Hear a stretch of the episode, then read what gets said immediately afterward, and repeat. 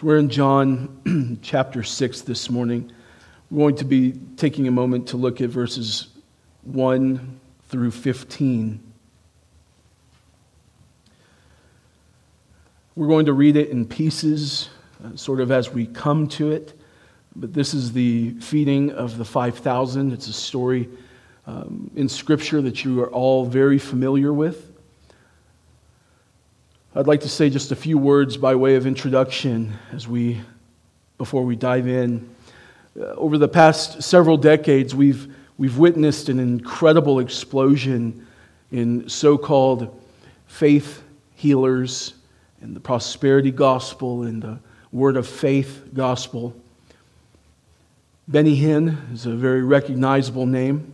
You've surely all seen the videos of him on stage swinging his jacket at people as they fall to the floor. He's well known for his supposed healing crusades, where he packs out large stadiums of people who have various forms of physical maladies. It's said that he actually held the largest healing service in history once upon a time in India. It's reported that over 7 million people attended his healing crusade over three different services. In the documentary American Gospel, which if you have not seen, I highly commend that to you, uh, Benny Hinn's nephew is in it. His name is Costi Hinn. He speaks at length about having been a part of, of Benny's ministry some years back. And he speaks of the lavish lifestyle that they lived, the very luxurious hotels that they would stay in as they were on crusades.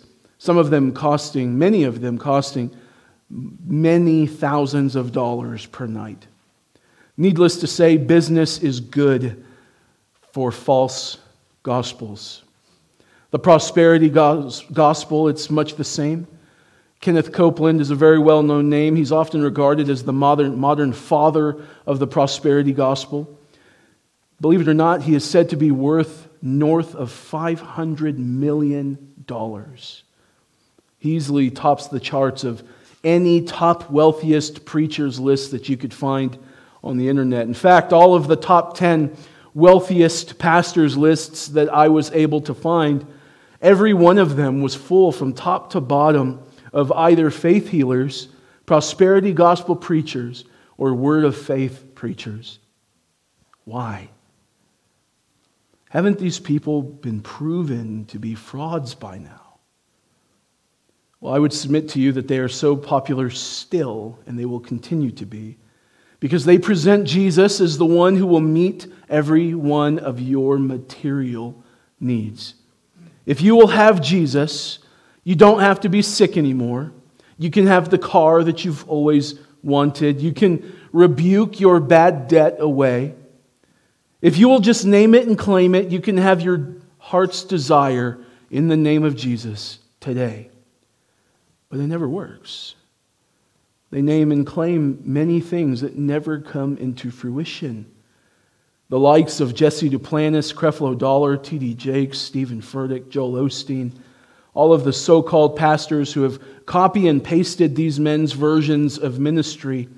These men are wildly popular because people are most interested in a Jesus who meets every one of their physical needs, much more than the Jesus who meets my spiritual needs.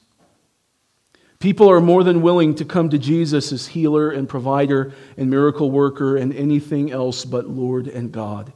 But this is not unique to our day and age. It's not just because we're in America that this is so popular. It has always been this way. In fact, that is exactly what's going on in the text that we are going to look at today. This morning, as we visit this account of this very familiar miracle, the feeding of the multitude, it's the only miracle outside of the resurrection that's recorded by all four of the Gospels. That tells us then that this is a very important moment in Jesus' ministry. And my friends, it's not here just so that we can read it and say, wow, isn't that amazing that Jesus did that? It's here for a much greater purpose. Now, we know we don't have to guess in the Gospel of John why this miracle is here. We know that for John's part, he includes the signs that he does in his gospel for a very specific reason. He has this sign here to point to Jesus as the Christ, the Son of the living God, so that you may believe in his name and have eternal life. That is the truth of every single one of the signs in the Gospel of John. But we've already seen that some will see the signs and believe in Jesus for who he is, and others see the signs and want what Jesus gives. Our passage today will set up another extended discourse later on in chapter 6, but for today, we're going to see that coming to Jesus as the one who will provide for all of your physical needs does not honor him, even if you call him king. Let's begin by reading verses 1 through 4. We're looking at the perplexing problem. After this, Jesus went away to the other side of the Sea of Galilee, which is the Sea of Tiberias, and a large crowd was following him because they saw the signs that he was doing on the sick. Jesus went up on the mountain, and there he sat down with his disciples. Now, the Passover, the feast of the Jews, was at hand. John begins this chapter by using this common phrase, after this. It doesn't really denote any particular amount of time, uh, but a lot of people would say that there's a, at least six months or more time that passes between chapter 5 and chapter 6. But it simply is really just here to indicate that after the last thing that happened, this is the next thing that happens on the timeline of his ministry. As you recall, Jesus went to Jerusalem for a feast of the Jews back at the beginning of chapter 5. He went to a man on the Sabbath who had been a, uh, an invalid for 38 years, heals him instantaneously. That leads him into a lengthy discourse wherein Jesus demonstrates and defends his deity. It's the clearest picture that we've seen in the Gospel of John so far of Jesus speaking of his deity. And so, sometime after all of that, Jesus is now found going to the other side of the Sea of Galilee to a place near a city that King Herod Antipas founded, and he named after the Roman Caesar, Tiberius Caesar. That's why it was called the Sea of Tiberias. It was apparently such a prominent city that it eventually the name of the city became the name of the lake. But why is Jesus going to the other side of this sea? Thankfully, because this account is in all four of the Gospels, we don't really have to guess. We have a lot of extra detail about what's going on here. In Mark's Gospel, which is it's in Mark chapter 6 that you can find the same account, it tells us that Jesus had sent out his disciples on this sort of, of ministry training mission. He sends them out two by two. They're given authority over the unclean spirits. They're going around to the surrounding communities, casting out demons, healing the sick, and guess what? Preaching repentance. Their fame is beginning to grow as they go about on this journey. And another thing happens around this time John the Baptist is beheaded. It would seem then that after after looking at all three of the other accounts of the synoptics about what's going on here of this same miracle, that Jesus and his disciples are getting away to rest, to be alone, to rest from their ministry journey, because it even says that they didn't even have a moment to eat, they were so busy. But also, probably, to mourn the loss of John the Baptist. Perhaps Jesus even has in mind to prepare his disciples for what is to come. It's not always going to be large crowds who are eager to see and be near Jesus. The crowds will soon be eager to have Jesus crucified. And later, after that, the disciples themselves will be persecuted and martyred. In chapter 5, we saw that the Jews had already hated Jesus enough that they wanted to kill him. But as for the general masses, right now, Jesus is gaining popularity. John tells us in verse 2 here that a large crowd was following him. It would appear that Jesus here is gaining, experiencing great ministerial success. More people are showing up than ever before. They are seeing explosive growth. This is how so many people view ministerial success today, isn't it? Oh, we were at capacity today. Oh, we, we, eh, we had standing room only today. We had this many dollars in the offering bucket. But what we see here in this text is that a large crowd is not in and of itself evidence of ministerial success. Now we know that God can do great things with a large crowd. It's not sinful. It doesn't mean a church is a false church because they have a large crowd. But that by itself doesn't mean anything. Why, why do I say that? Because of why they are following Jesus. Look here at verse 2 again. A large crowd was following him because they saw the signs.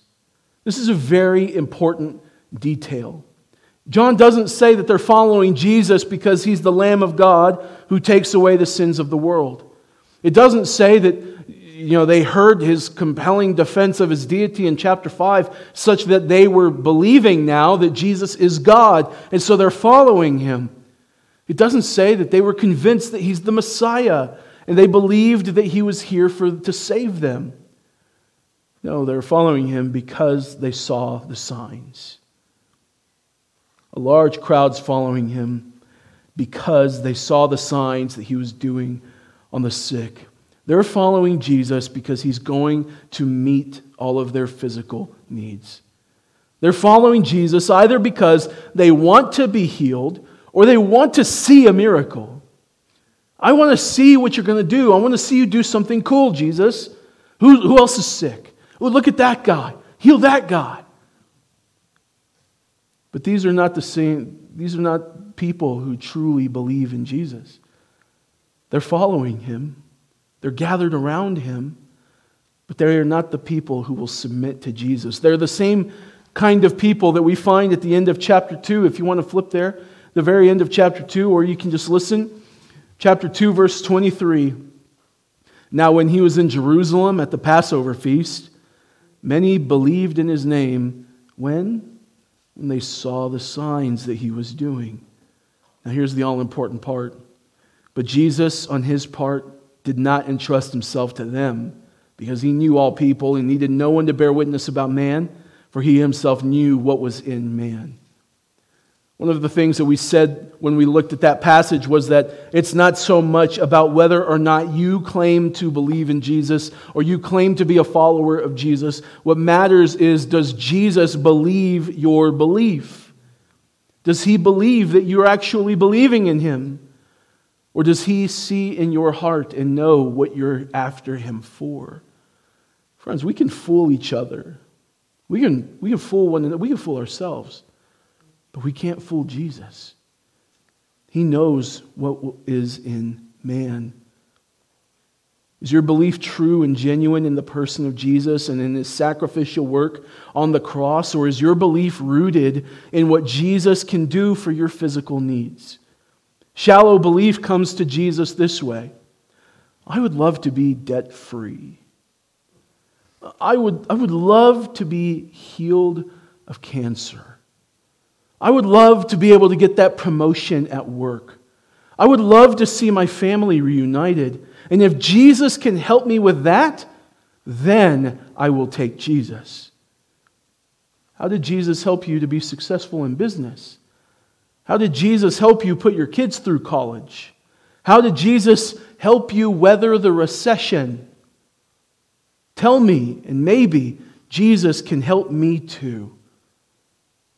When we believe in Jesus or claim to follow him because of our worldly needs, even if they are good things, we can easily find ourselves following Jesus because of that thing that we really want him to do for us instead of actually following him for who he is. Jesus knows what kind of belief you have. If it is shallow, just wanting from him, or if it is true, wanting him. But we see another problem here. We see faithless disciples. The Gospels show us that even true followers of Christ, true believers, they can act faithlessly.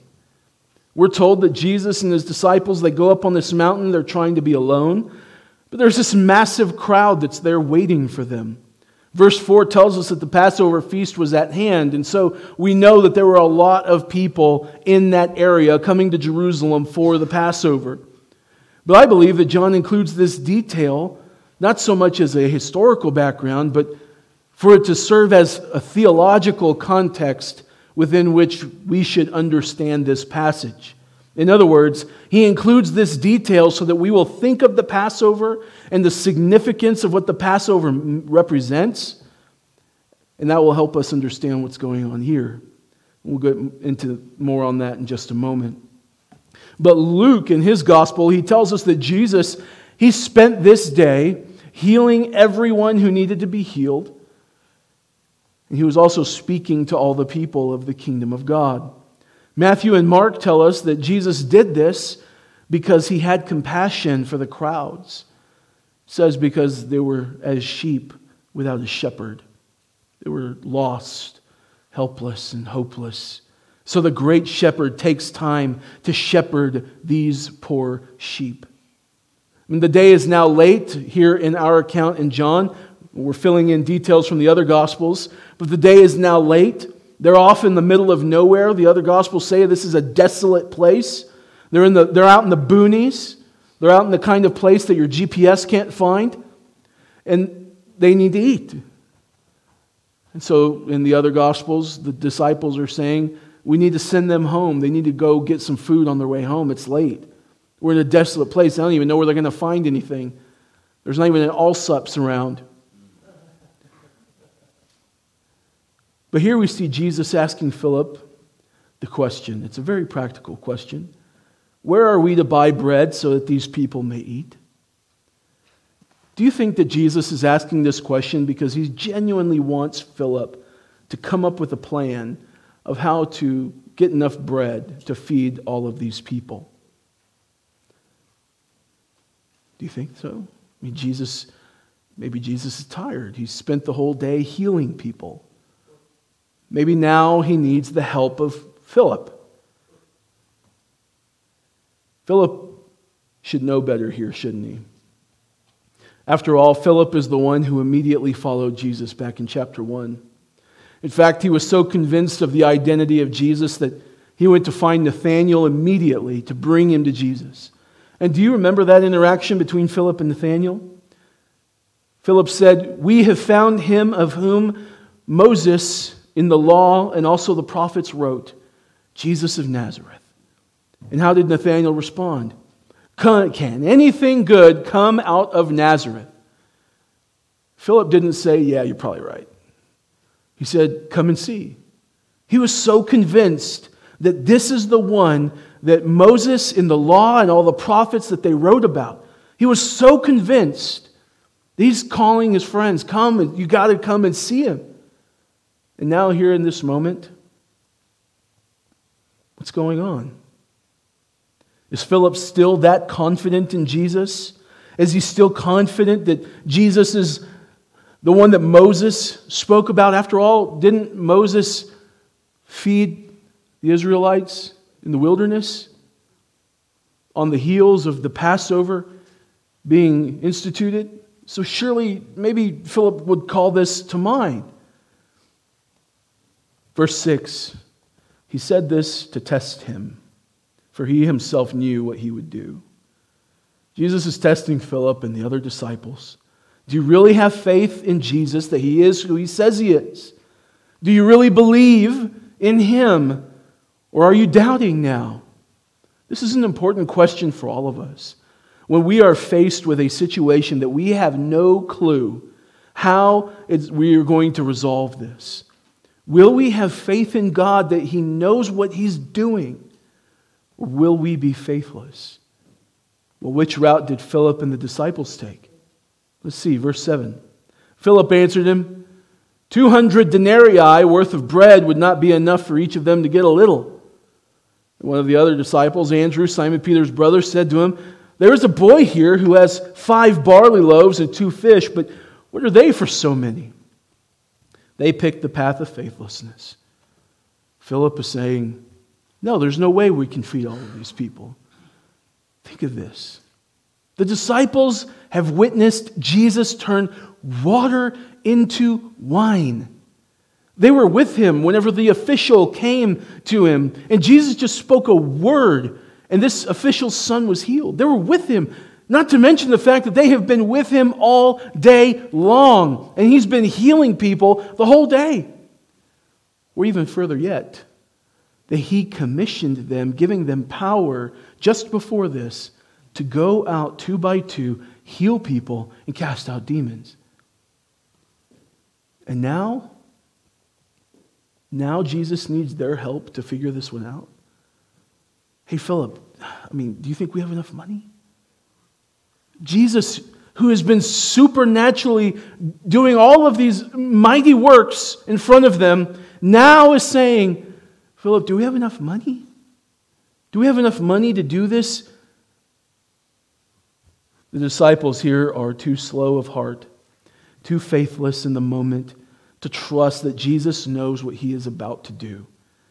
But notice also that John is making sure to show the reader that there is absolutely no way this crowd was going to be fed. We're told that there were 5,000 men here, not including women and children. Depending on which historian is, is talking, this could have been in the neighborhood of 20,000 people. That's a crowd, friends.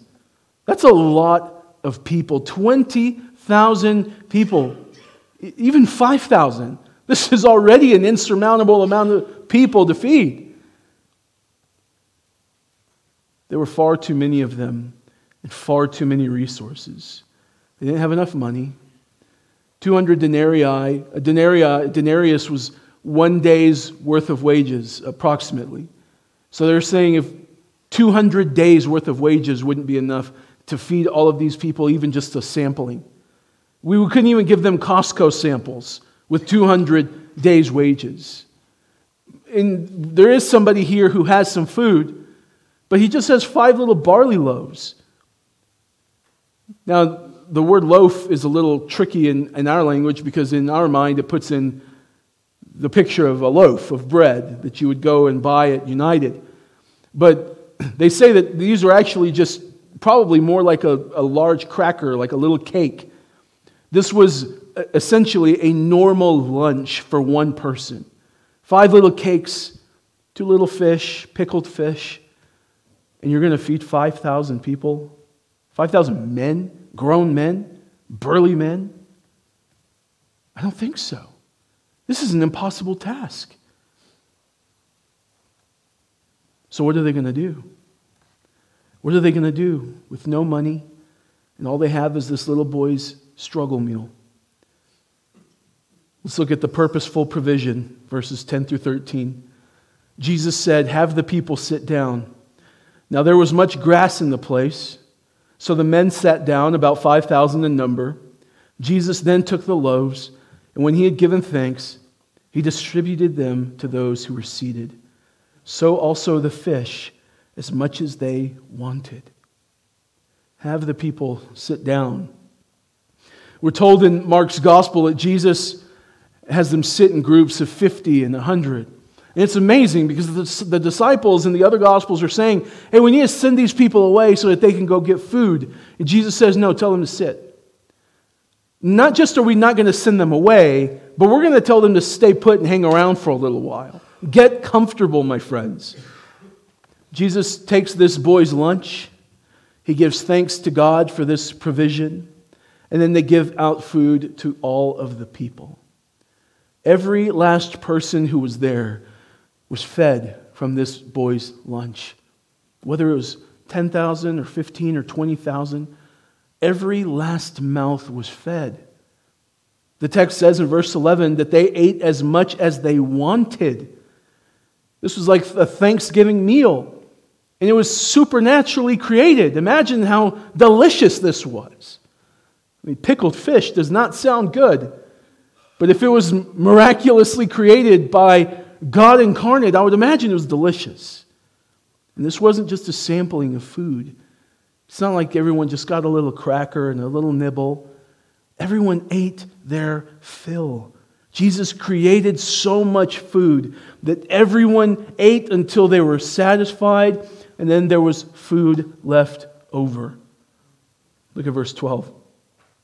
When they had eaten their fill, he told his disciples, Gather up the leftover fragments. What? Are you kidding? First, they didn't have enough.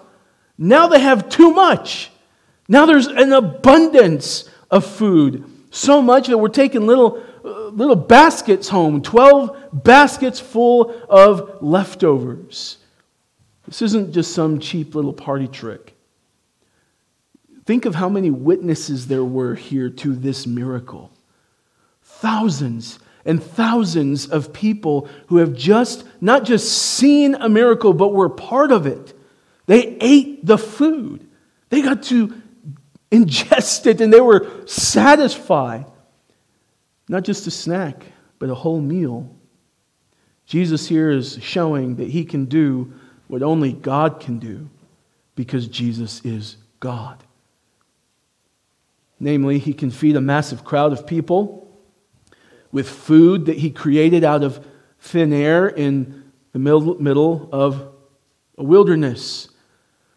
He can miraculously feed a large group of people in a wilderness. Where have we heard this before? I would like to submit to you that there are three elements here to this sign I say that it's purposeful provision because Jesus' end goal is not just to feed people. This is the problem with these false gospels is that we think that that is Jesus' end goal is that you have a nice, comfortable, easy life. That you never experience hardship in this life. And if that will happen, then Jesus is happy. That's not his goal. There is so much more here than meets the eye. The first element of this provision is that it's symbolic, it symbolizes, calls to mind the manna that fell from heaven in Exodus chapter 16. We find that account there of this miraculous provision of God. By the way, before God actually does the miracle in that chapter, do you know what he says? He says he's going to do this thing so that you will know that the Lord is God. Why is Jesus doing this miracle? The Israelites had just been freed from Egyptian captivity, which brought about the institution of which feast? It was the Passover. They had just instituted the Passover in Exodus 16, it's on the heels of that. Then they crossed the Red Sea God displayed his mighty power, splitting a sea in half. They walk over on dry land. And guess what happens? The people were faithless. They were just freed from Egyptian captivity miraculously. They walked over a sea on dry land. They saw the sea part, and they get to the other side. And once again, they're faithless. Listen to Exodus 16 3. Would that we had died by the hand of the Lord in the land of Egypt when we sat by the meat pots and ate bread to the full. For you have brought us out into this wilderness to kill this whole assembly with hunger. Wow. There's no food. It's not as though the same God who just performed this incredible miracle of parting a sea had no idea what to do now. Well, well that's it, guys. It's, it's all I really planned for. That's the faithlessness of these people. They're in the wilderness. And even though they had witnessed so many incredible works of God, they're found faithless in the wilderness because they're hungry. So, what does God do? He rains down food from heaven. No big deal. No big deal. Just food raining from the sky. Bread rained down from heaven in the middle of the wilderness. For decades, by the way. This wasn't just a one time event, this happened for decades. The people ate their fill every single day, no one went hungry. Isn't that exactly what has happened in our text? That Jesus in the context of Passover. He now is feeding his people in the middle of the wilderness where there is no food. What does he feed them? He feeds them bread. What is he showing us? That the same way that Moses did that, Jesus, who is the new and better Moses, one better than Moses, rather, he can miraculously provide for them in the wilderness because he is not just a servant of God like Moses, but because he is God in the flesh. There's another element here of this sign for us to consider. It's that it's instructive. This miraculous provision is instructive. It instructs us of the abundance of provision that we find in Christ. Notice the stark contrast between man's inability to provide and Jesus' abundant provision. Andrew and Philip display that they had no hope of feeding all of these people with human effort. They didn't have enough money, they didn't have enough food, they couldn't even scrounge up enough money if they tried. They didn't even know where to buy food. But Jesus was able to provide so much that everyone can not only get a bite, but have their fill, and there is still enough that there are leftovers. The point there is that they did not exhaust his supply, he didn't run out. No one went away empty handed or hungry. So much so that they filled 12 baskets full of leftovers. He's not scraping the bottom of the barrel so that everyone can have a little taste. But there is more than enough provision in Christ to go around for everyone. Look down at verse 32 in chapter 6. Truly, truly, I say to you, it was not Moses who gave you the bread from heaven, but my Father gives you the true bread from heaven. For the bread of God is he who comes down from heaven and gives life to the world. They said to him, Sir, give us this bread always.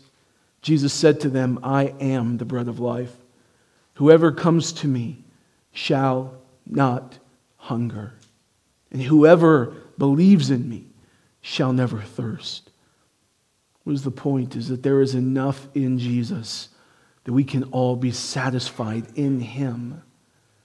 Not just those who first came to saving faith in church history, not just the apostles, not just the elite, not just people who were in the earlier parts of church history, and now there's not enough left over in Jesus to satisfy the rest of us. No, there is enough in Jesus to satisfy the needs of every single human soul and not run out.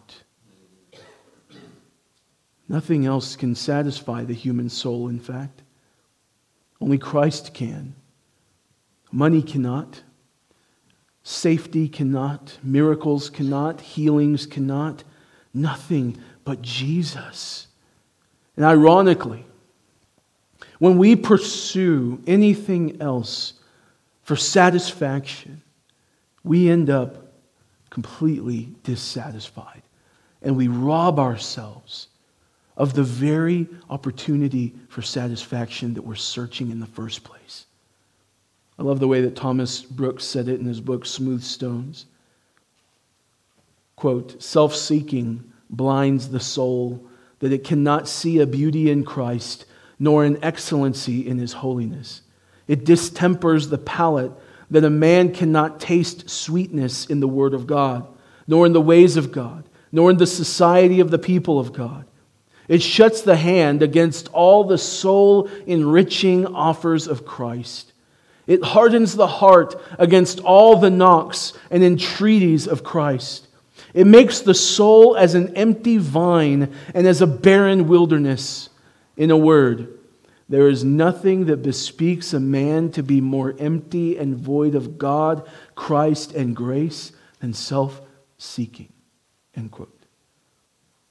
In other words, the more that you seek self satisfaction, your own desires, seeking the fulfillment of your fleshly desires, the more empty you are and the more hardened you are against the solution.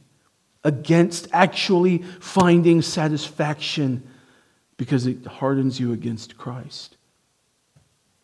But the third element, the third thing that we can learn from this is this, provi- this provision here, it's prophetic. I believe that we find this layer of meaning in this sign that it's pointing to the day that when we will dine with the Lord in his fully consummated kingdom. In Revelation 19, we're told the marriage supper of the Lamb, where all of Christ's people, listen, all of Christ's people, not some of them, all of them, will be gathered together with Christ, and we will dine with him. We will feast with him. And guess what? There will be enough on that day for everyone. There will be leftovers. There will be enough for all of us. Now imagine what that day is going to be like. I don't know what a marriage supper is like in the context where there is no more sin, no more effects of sin. But I am sure that it is anything unlike anything that we could imagine. These three elements here are simply lessons that we can learn from the incredible miracle that Jesus performs. My hope is that these three lessons will help us to see the glory of Jesus, unlike the conclusion that the Jews arrive at. Let's look at the promised prophet, verse 14 and 15. When the people saw the sign that he had done, they said, This is indeed the prophet who has come into the world. This is a reference to what Moses says in Deuteronomy 18. I'm sure you know this. Moses says, The Lord your God will raise up for you a prophet like me from among you. They are acknowledging that this must be who Moses was talking about. After all, this Jesus is doing something that only Moses had done. He miraculously provided for the Israelites in the wilderness. This promised prophet was understood as a coming Messiah. So it appears that maybe they're actually coming close to making an actual confession of Christ. I mean, they're at least saying that he's the promised prophet, and this was a messianic title. But verse 15 shows us perceiving then that they were about to come and take him by force to make him king, Jesus withdrew to the mountain by himself. Look down at verse 26. You're seeking me not because you saw signs, but because you ate your fill of the loaves. In other words, as we began with saying, they didn't want what the signs pointed to. They just wanted more food. They wanted their physical needs met. Those were the terms upon which they wanted Jesus. We should always go back to chapter 2 for an example of the right reaction to the miracle of Jesus, the miracles of Jesus. In chapter 2, verse 11, it says, This, the first of his signs, Jesus did at Cana in Galilee and manifested his glory. And the disciples believed in him. See, true disciples, they see what the signs point to the glory of the Son, the only Son from the Father.